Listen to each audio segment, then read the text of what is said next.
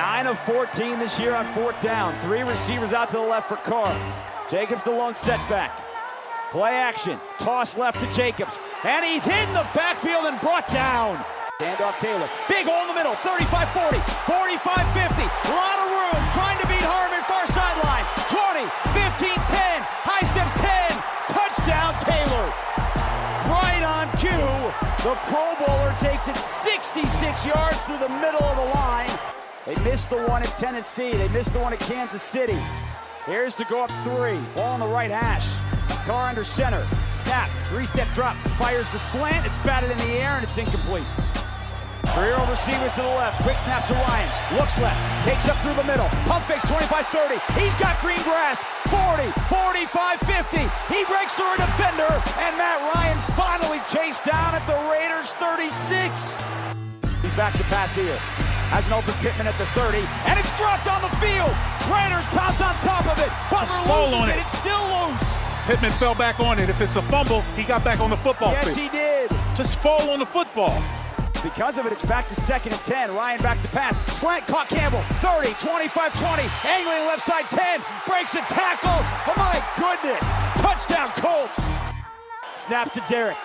Back to pass. Down the middle of the field for Moreau. In the end zone and he drops it. Shotgun snap. The Colts bring a blitz. He off his back foot. Lobs for the end zone for Adams. Knocked away. No flag. Stephon Gilmore was step for step with the Pro Bowler. Nothing thrown. It's incomplete. And the Raiders link here at home are going to lose to the Colts and Jeff Saturday in his first career game as a head coach. Oh boy, here we go. They actually lost to Jeff Saturday. What a complete disaster in so many ways. they this lost. They lost. Jeff Sunday. They lost to a guy who had never coached at all at the NFL level or college level. They lost to a play caller who'd never called a play in the NFL. Unbelievable. How? How did they lose to that Well, team? they're not very good. Let's start with the obvious. They're not very good at all. I And mean- they've got so many issues uh, bigger than how they play that uh, I'm sure we'll go over all of them. Jeff Saturday was on ESPN Radio Monday morning. Yeah. Two weeks ago, he was tweeting that the Raiders looked awful. well, he was right about my, that. my theory is that Jim Irsay called Jeff Saturday a couple weeks ago and said, I-, I want you to be our head coach. And Jeff Saturday said, Hold on. The Raiders are coming up mid November. Just just wait until that Yeah. week. Fire 'Cause Frank I know Reich, they look hire awful. me, and I'll I'll come beat the Raiders for you. It'll be a great moment for the Indianapolis Colts. a maj- not a majority, but a large portion of the pregame was spent on talking how disgraceful it was that they hired this Yes. guy. And the Raiders lost. It's unbelievable. The first bite. The first bite is brought to you by nobody. Should the Raiders fire Josh McDaniels? Should and will, two different questions. Because I don't think they will. I don't think they can afford to. Yeah, I think he's uh, Mark Davis has too much invested in Ziegler and McDaniels at this point. But something has to change. Someone has to change. Uh, you can't stay status quo with this team right now. So, okay, there, there's a few different ways I think you can look at the Josh McDaniels being fired. And the first one for me is to basically ask the opposite question and why would you fire Josh McDaniels right now? And the only two reasons I can come up with number one is money, right? Mark Davis had to pay John Gruden to not coach anymore. Does he really want to, halfway through the next season, pay another coach to not coach for him anymore? Right. I, I can't imagine No, he I can't imagine that. And then the other one is, you know, what good does firing McDaniels do you Yeah. right now? Like if you fire him right now, the season's not turning around because whoever becomes the interim head coach of the team, like I the, the season's not going to be saved. Maybe it gives you a little bit of a head start on preparing to hire the next coach, but even then you can start doing that sort of behind the scenes right now anyway, if you're Mark Davis. So I, I do think there is a legitimate question as to what would firing him right now do. The problem for Josh McDaniels, though, is neither of those reasons are because he's good. Both of those reasons are just sort of situational, circumstantial, and not because, oh, he might turn it around. Because d- does anybody believe he's turning it around? I mean, I don't. He's I mean, he's at some point the evidence has to override the fact that oh, this is just his ninth game here. He's seven for his last thirty-one as a head coach in the league. I just think that that is enough evidence to suggest that again, if Mark if Mark Davis thinks he's the answer, there's a ton of questions that have not been answered. Right. This isn't a, a first time head coach. This is right. Like that's not the situation we're dealing with here, where it's okay. You gave a guy a shot, and in his first year, you know things. They've lost a lot of one score games, right? Six, oh and six. Right. It's not a matter of, oh, this is the first time he's done it. And as he continues to coach, he'll get better. Josh McDaniels failed as a head coach like a decade ago. And Mark Davis decided to give him a second chance. And it's been awful. It's been atrocious for the Raiders to a point where they lose to a guy who had never coached above the high school level before. What was Jeff Saturday's high school team's record? Like two and seven? Yeah, they stunk.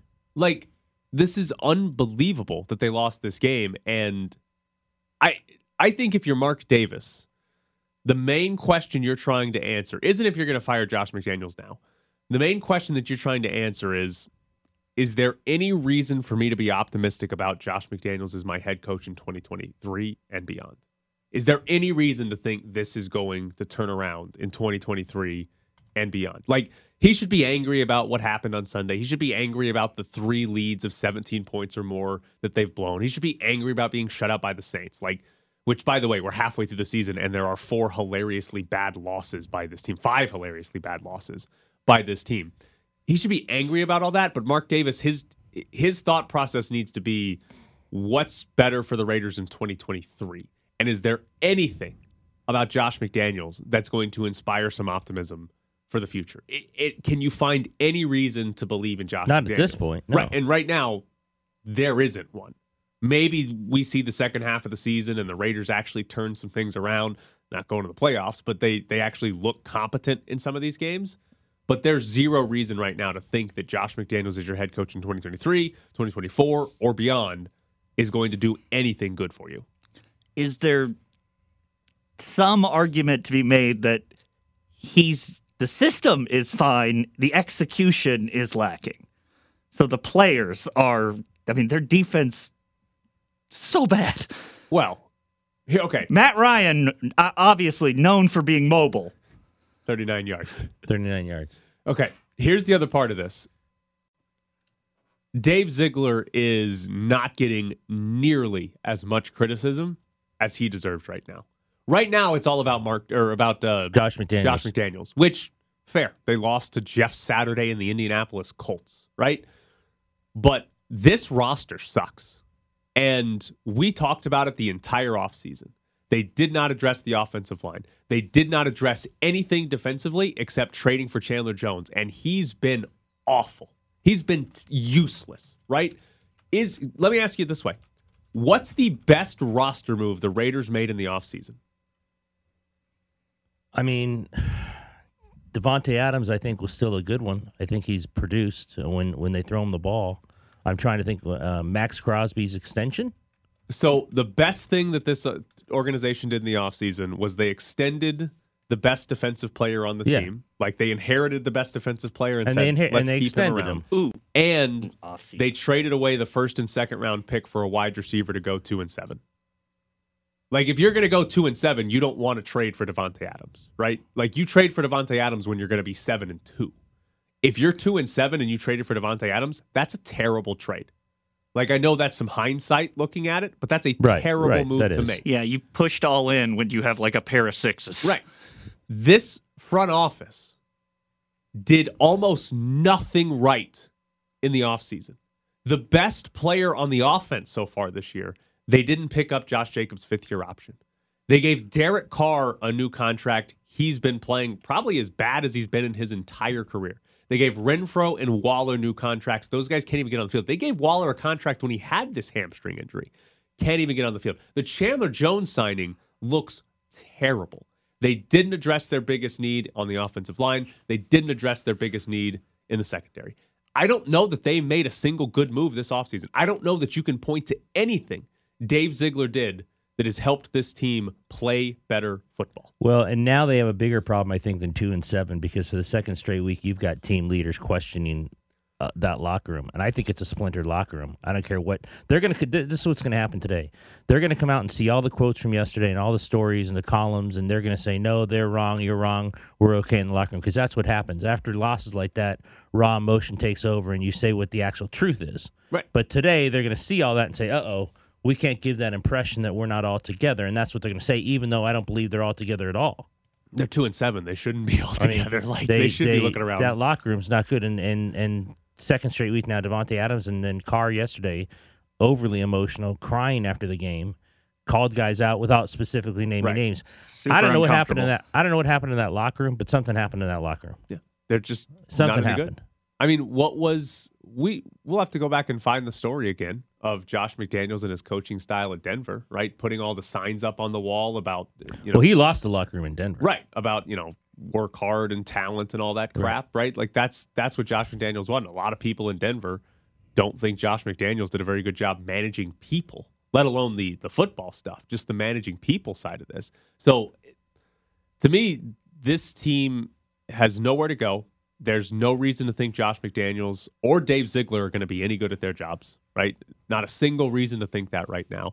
But I don't know that you do yourself a lot of good firing them now. Firing them now is sort of a make me feel better about myself Yeah. situation. Make the fan base feel better. Make the fan it. base feel better. Right. I could maybe okay, I should add this to the list. Reasons to fire McDaniels right now is the fan base would be happy for 3 or 4 days. Right? Like you would you would at least tell the fan base, "Hey, this is not acceptable." I guess. Right. Would be the only uh, That's not enough though at this Right. point. I don't That's think not so enough either. though at this point. Now, Let them be. I mean, they're going to be mad no matter Right. what anyway. So I just, it, it's a brutal situation. And I don't know that there's a right answer for Mark Davis at this point in terms of firing or not firing. Because I don't think firing him does him any good. And keeping them around till the end of the season, it's it's just a loss second half of the season because they're they're two and seven. Right. Even if they do turn it around, what are they getting to? Five what do they mean? Five or six wins? Right. And Six and eleven. right. That's just that's pointless. That's just hurt you. Just hurt your draft place. Right. Right. At the end of the day, Right. you, you actually kind of want to lose these games. I mean, right. they're second right now in the draft order. Well, in all honesty, we might look back and look at this game as a good thing for the Raiders because they'll pick ahead of the Colts. Right. Like we might look back and say, "Oh yeah, that was a critical win in the race to get in the top 5 or wherever they end up picking." It's just a brutal place to be and I don't Mark Davis deserves a ton of blame because he's the one that decided we're going Patriots West. Give me Ziegler and McDaniels and let's make this work. But Ziegler and McDaniels deserve so much blame right now. For, and Ziegler's getting off probably not perfectly free. I'm sure there's pr- plenty of people criticizing him, but Ziegler's getting off relatively easy right now because he put together this roster. This, this front office did a terrible job in the offseason. I mean, to me, this this front office did not give Johnathan Abram a fifth year option. This front office said Johnathan Abram is not good enough to get a fifth year option from us, and then did not replace him in the starting lineup And until then ended up moving until and week up nine of the season. They they knew he wasn't any good, and then still didn't make a single move to get somebody ahead of him to take his starting spot. That in itself tells you like makes you question what are they doing? Because if you're not picking up his fifth year option, but you're letting him be the starter, that's two different messages about the same exact player. Either you believe in him or you don't. And there was no reason to believe in him, but for some reason, he was still the starter until two weeks ago, whenever they weeks ago started when they cutting his him. playing time. It's just unreal how bad everything has been since they hired McDaniels and Ziegler. It's unreal how bad it's been. All right. Coming up next, we'll stick with the NFL because, uh oh, the Minnesota Vikings, they might be good. And Davis is behind Allen, and he tried to push him. He didn't get out of there. He didn't get out. He did not get out. That's a safety. Give it to us. Oh, the ball came out. Down. Yes, the Vikings. kidding me? The Vikings are going to win. Are you kidding me? Yes, drop that Live from the Findlay Toyota ESPN Las Vegas studios, this is the Press Box with Graney and Bischoff. So the best part of that call is yes, drop that ball, Josh Allen. The second best part of that call is the Vikings are going to win.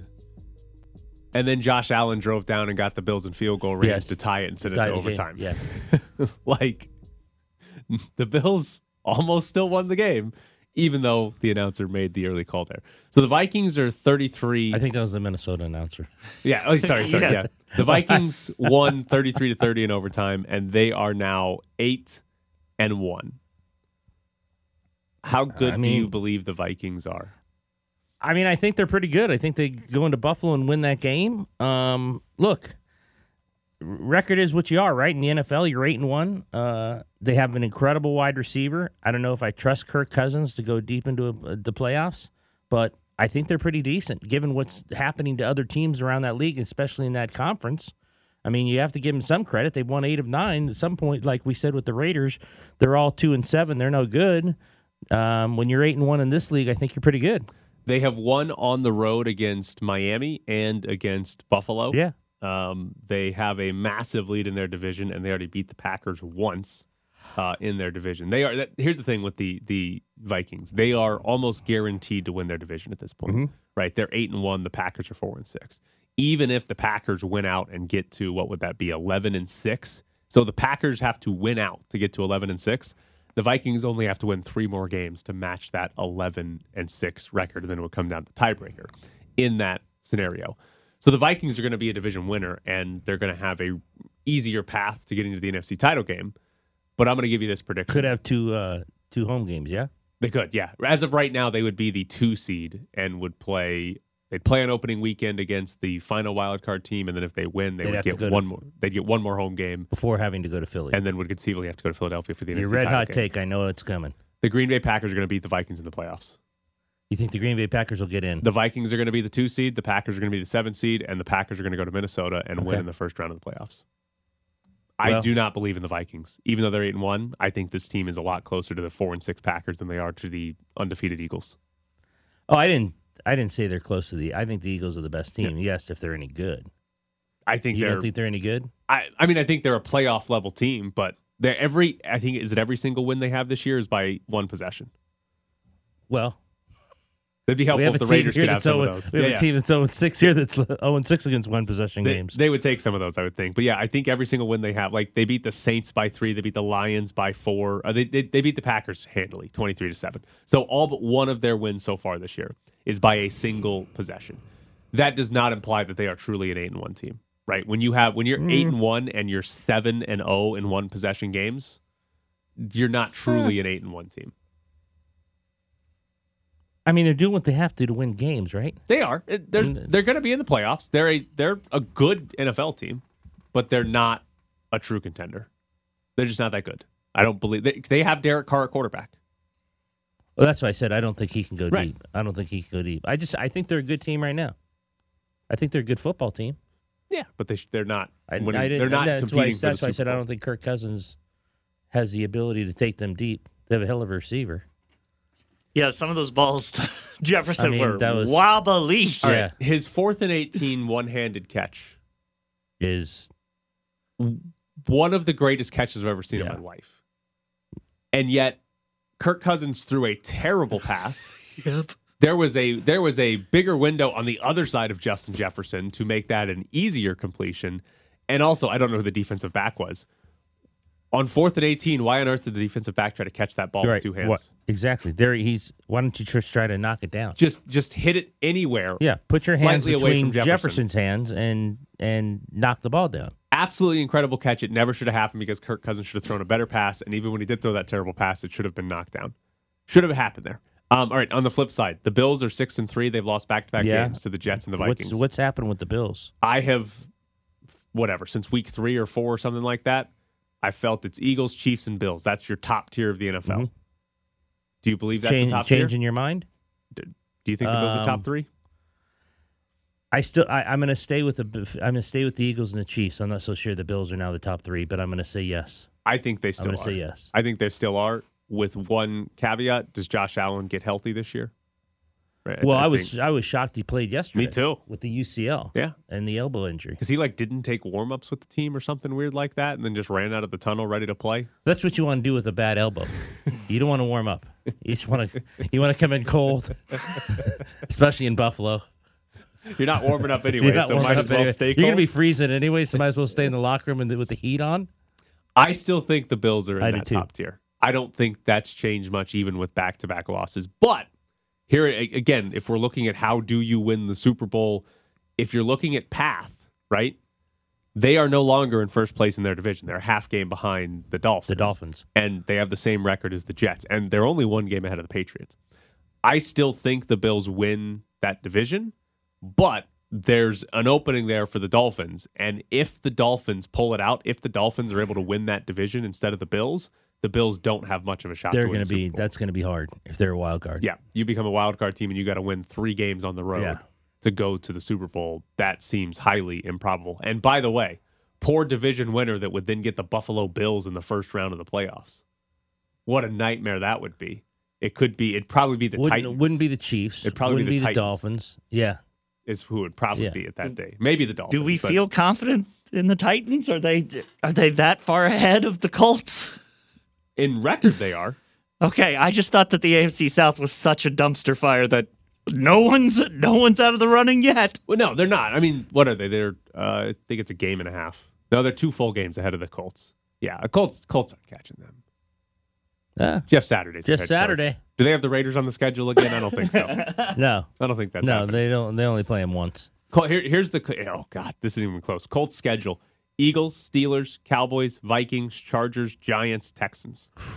Oh, there's a win. Texans. Yeah. Yeah, Jeff They got- Saturday's got his second. They got one. one at the end of the year, and they got the Steelers in there. But that's every every other game on that schedule they could lose, and you'd be like, okay, yeah, Steelers Yeah. feel like a get Easily. ba- a get right game for the Steelers. That's might a be. uh, well, Raiders two and seven. Their schedule going to start get harder. I'm, I was saying, I was thinking they have the tiebreaker over the Colts, but that schedule with the Colts, maybe the Colts moves ahead of them in the draft. you know what's going to happen, right? The Raiders are going to win like four of these They're games. gonna they're the gonna finish like six and eleven, screw Right. themselves on the draft. Like we looked at this and we were like, oh, the schedule's getting easy after the bye week, and outside of the Texans, they've managed to lose all of these Yes. games. And then when they start to play Seahawks, Chargers, Patriots, 49ers, they'll start Chiefs, winning a few just to Yes. mess with their draft pick. 100%. That's they're, exactly they're what's literally gonna going to go from somehow they're going to get the 12th pick. Just No, yeah. like literally Yeah. like move Yeah. themselves out of any Yeah. of those qu- Yeah. generational quarterbacks are generational players to Yeah. the eh, you know, he's I guess he's okay. We'll get a left guard. Yeah. Yeah. All right, coming up next, Mark Ziegler joins the show. Under center, Ryan. Again, hands off to Jonathan Taylor. Big run, 40, 45, 50. Breaks it outside. Down the far sideline. He's at the 30. He's at the 20. 10, 5. And he is close to the end zone. Did he stay in? Yes. Touchdown. I-N-D-Y. A 66-yard run to dirt for Jonathan Taylor. Ryan to throw. Crossing pattern inside the 20 to go. The Colts 10 at the 5. And they will score a touchdown with Parris Campbell. That's a 36-yard crossing pattern all the way to the house for Parris Campbell. And the Colts are back on top as Paris finds Pater. You're sitting in the press box with Graney and Bischoff on ESPN Las Vegas. Follow them on Twitter at Ed Graney and Bischoff underscore Tyler. Joining us now from the San Diego Union Tribune is Mark Ziegler. Uh, Mark, we'll start here. As a Raiders fan, are you surprised Josh McDaniels is still the head coach of the team right now? Here's my thoughts on that. you ready? Uh, no, whether he deserves to be fired or should be fired, to me, are two different questions, right? Does he deserve to be fired 100%? I, we have enough of a sample size now to know that he's he's ruined a playoff team that was probably more talented than last year's team, and and we knew he couldn't coach, you know, based on his previous stop, uh, and we're just learning that again. So yes, he deserves to be fired. Should he be fired? No, because this is the the weird thing about professional sports is if your team is no good and it's out of the playoff chase, there's only one thing to live for, and that's the draft pick. And he's the man for the job. I mean, keep him in, keep him in there. Let him go two and fifteen. Get Bryce Young and start over with somebody else. But if you bring in somebody else and they fire up the the troops, the guys want to come off injured list, want to actually play for them, and they start winning some games, you could screw that all up. So I'm very cynical about it. But I, so yes, he deserves to be fired. No, he shouldn't be. The, the the only way out of this is the number one pick. So you don't want a Rich Bisaccia situation anymore. Uh, no, I mean, I wouldn't mind having him come back though. He was a heck of a coach. Wait, wait. Which former Raider should they hire to come be the interim for the rest of the season? Art Shell. No, I think uh, Lincoln Kennedy, he does the uh, Yeah, he, radio he play could just come down from the booth, Yeah, like Jeff just- Saturday out of the booth. Yeah, you can do both. I was going to say, yeah, after after Jeff Saturday. All right, Mark Ziegler with us from San Diego Union Tribune. Um, San Diego State beats BYU over the weekend. Uh, they did that at home. San Diego State uh, team that's going to be in the top 25, it looks like, most of the season. How good do you think this Aztec team is after just two games? Well, put it to you this way: they they've scored 80 and 82 points, which is the, their high last year was 80 against uh, UNLV, I think.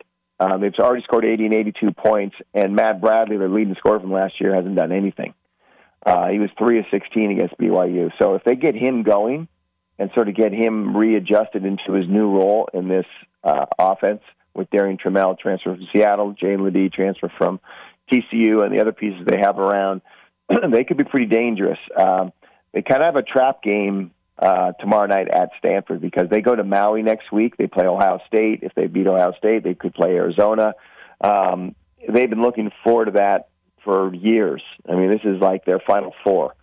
And they just came off this emotional high at BYU, and now they're going to go to a completely dead uh, arena at Stanford and play a pretty good Stanford team, picked fifth in the Pac 12, uh, that has some talent. Um, and I think it's going to be a really, really tough game. So let's see if they get through that. What do you, uh, Mountain West? You know what the picks were. Uh, you saw the poll. What did you think about that? How good can this league be, or will a team like that at the top get hurt because there's not as many good teams? Well, they won't get as hurt because their strength of schedule will be so strong in the in the non-conference. They, you know, besides Maui, where all all three games you play are going to be really, really good. I mean, five of the of the eight teams are ranked, and another one is Ohio State. They're getting votes. They might get ranked this week. Um, and they also play St. Mary's in December, so they'll have plenty of, of strength of schedule. They'll be okay, but some of those other teams are not going to be okay because they're just there isn't enough.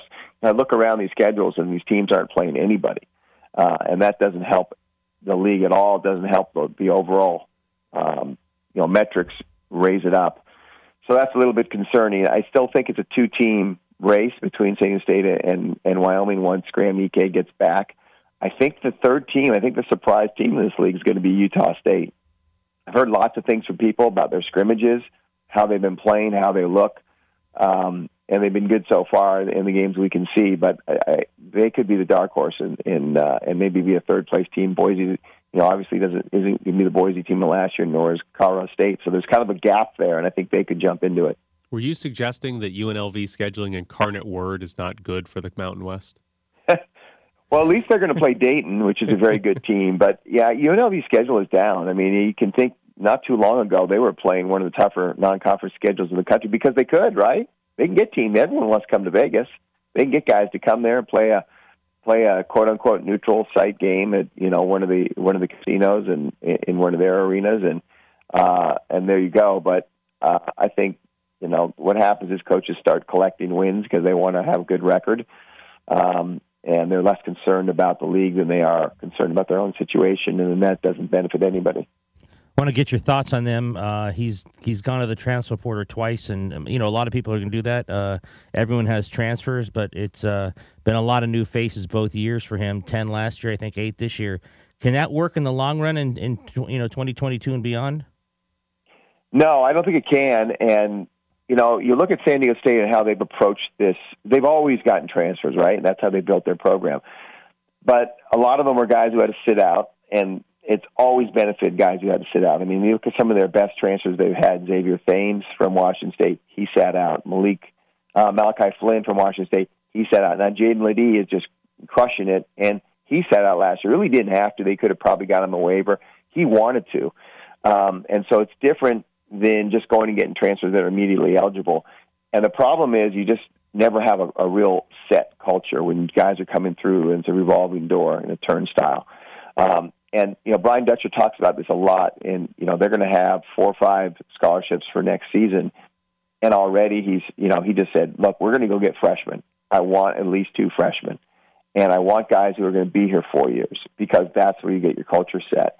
And so his theory is you've got to have some good freshmen. Like half the program has to be freshmen. So there's always someone there who's been around for a while. When the when the transfers do come in and get ready to play right away, someone sets the culture for them. Said, "Look, this is how we do things. This is how we play defense. This is what we do at night. This is how we act. This is how we carry ourselves." and and you can't have that when you've got eight or ten guys coming in every year. And so sooner or later, I think to have success, he's going to have to bite the bullet, take some freshmen, develop them, keep them around, or else it's just going to be you know up down up down every year. Mark Ziegler with us from the San Diego Union Tribune. You wrote a story uh, a week ago or so about Major League Soccer and San Diego trying to jump in and grab the 30th expansion team. And you had a detail on Las Vegas, who has sort of long been considered the favorite to get the 30th team here. Uh, is it simply as as uh, as easy as they don't Wes Edens doesn't want to spend the money on construction to build the stadium out here in Vegas, and that's what's holding it up? Yeah, I think so. I mean, it was described to me by someone who's really pretty close to the the whole situation in Vegas as Wes Edens is on the one yard line. He just has to write a check, and he hasn't. and, and the question is, why hasn't he? And I mean, it's obvious that you know, in our current economic climate, um, interest rates are through the roof, and that's not a good thing for any construction project. And construction costs, because of inflation, are through the roof, uh, and supply chain uh, disruptions are also through the roof and, and take longer than than normal. So those things are kind of conspiring to, to, to delay that bid. And I think what MLS did, um, you know, a couple weeks ago in sort of announcing that San Diego is, by the way, um, they pulled even with Las Vegas. And whereas, you know, three months earlier at the All Star game, when asked about it, Don Garber, the commissioner of MLS, said, "Oh no, we're focusing on Vegas for our 30th team." And what it is is sort of a kick in the pants. And it's it's like, look, they really want to go to Vegas. They really like the market.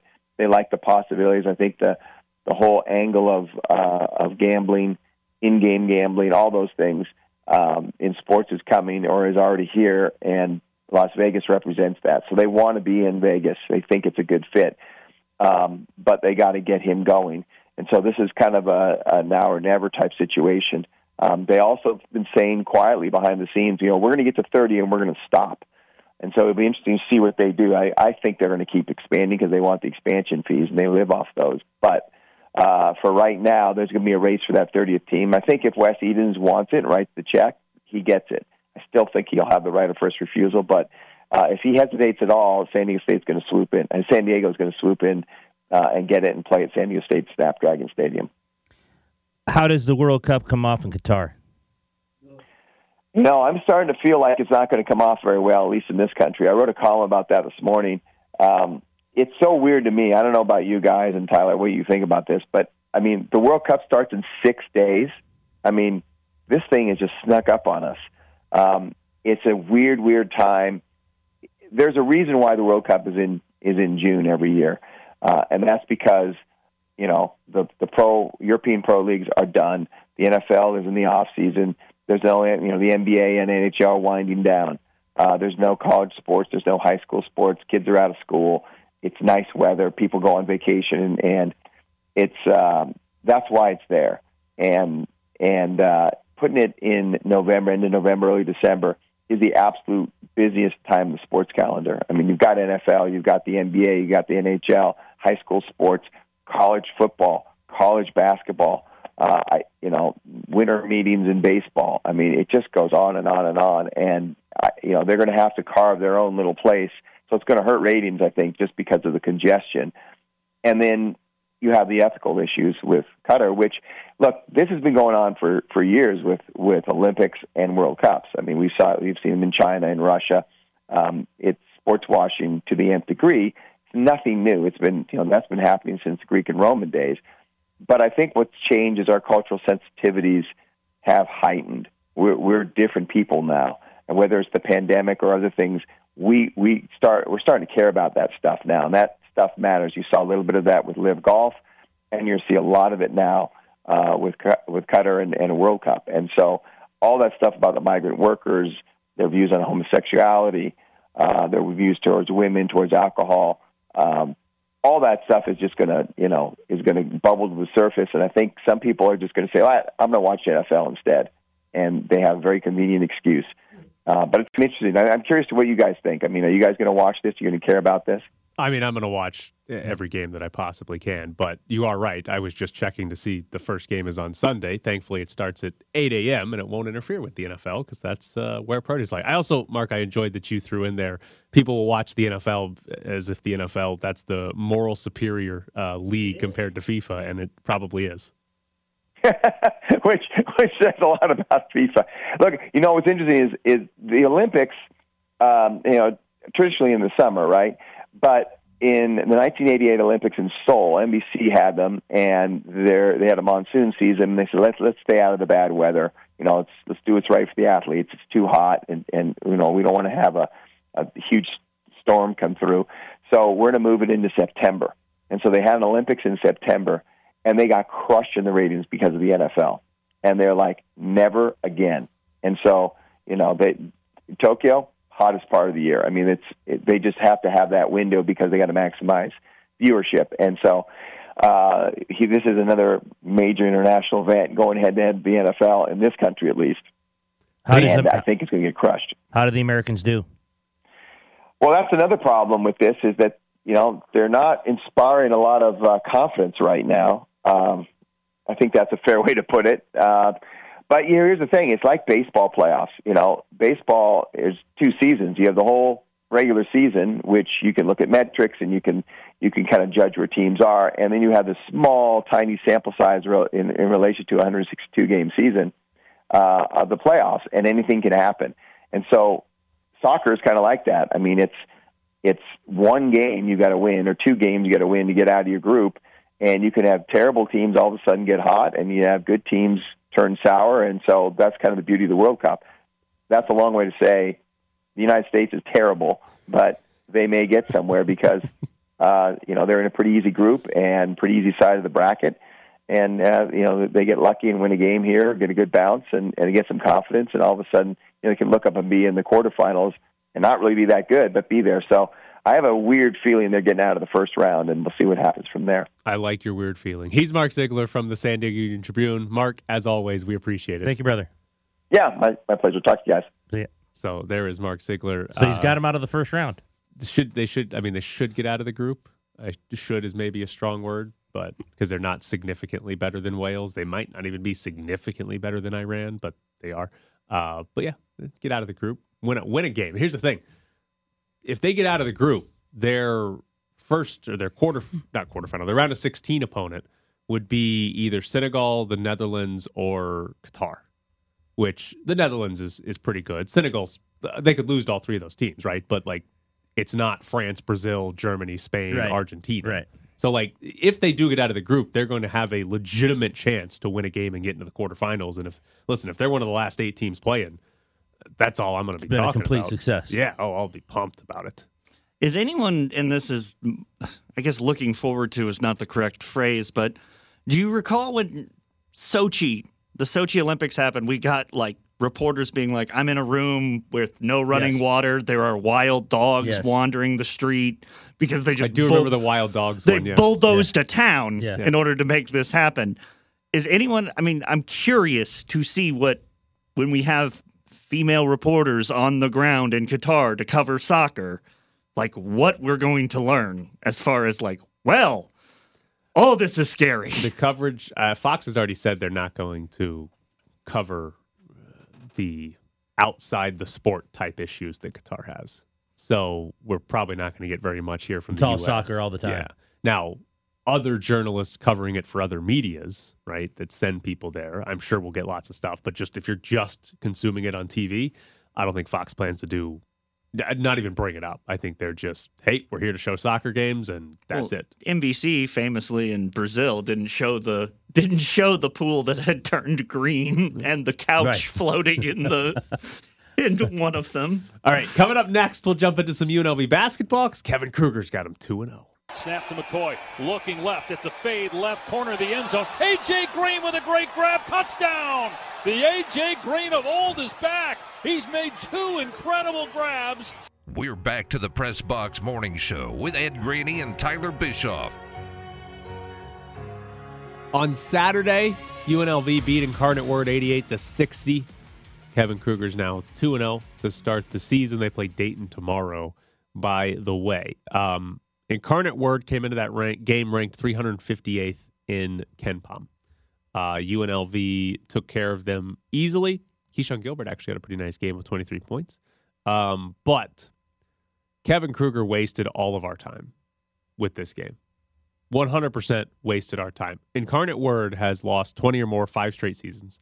They are 7 and 25 last year. They were only 2 and 1 against non-division 1 teams last season. Like they lose to non-D1 teams. Um, that was an incredible waste of time and everyone knew it.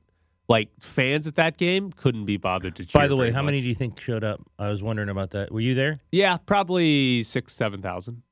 It was a Really? nor- it's a it was a normal UNLV basketball non-conference crowd. Yeah, it was it's what you'd expect. Um, fans did. I mean, zero atmosphere. Right, the players were just going through the motions. The media was barely paying attention. I mean, I was watching Ole Miss Alabama on my laptop more than I was watching the second half of that game. Like, mm. just a complete waste of time. And when Kevin Kruger puts out a schedule and you have this type of game, like, what's the purpose of that game? I don't know because I think if you want to go getting wins, like Mark Ziegler said, getting wins, you can do it without having this kind of team. Right. You, You don't know, have to play one of the worst teams in the country. Right. You don't have to play. You know, I mean, it's not it's not one of those kind of teams, but you don't have to play 358 by in KenPom. It doesn't help your NCAA tournament resume. It doesn't. Here's more importantly, it doesn't help you get ready for anything in the future. Nothing that happened on in Saturday's game helps them for the future, right? Like there's no, you're not going to walk away from that and said, "Oh, that worked against Incarnate Word. That's going to work against Dayton." Dayton. Like that, that's not what. Like here's the thing. I'd love to be on here and tell you that Jackie Johnson played well offensively, and we saw things from Jackie Johnson that are going to be important for this team scoring points in the future. But it's irrelevant because they played Incarnate Word. I'd love to tell you that Keshon Gilbert had a phenomenal game, was overall excellent offensively, which is where the big step he's got to take is. And if he plays like that, he's you know you he could be the best player on a team that contends in the Mountain West.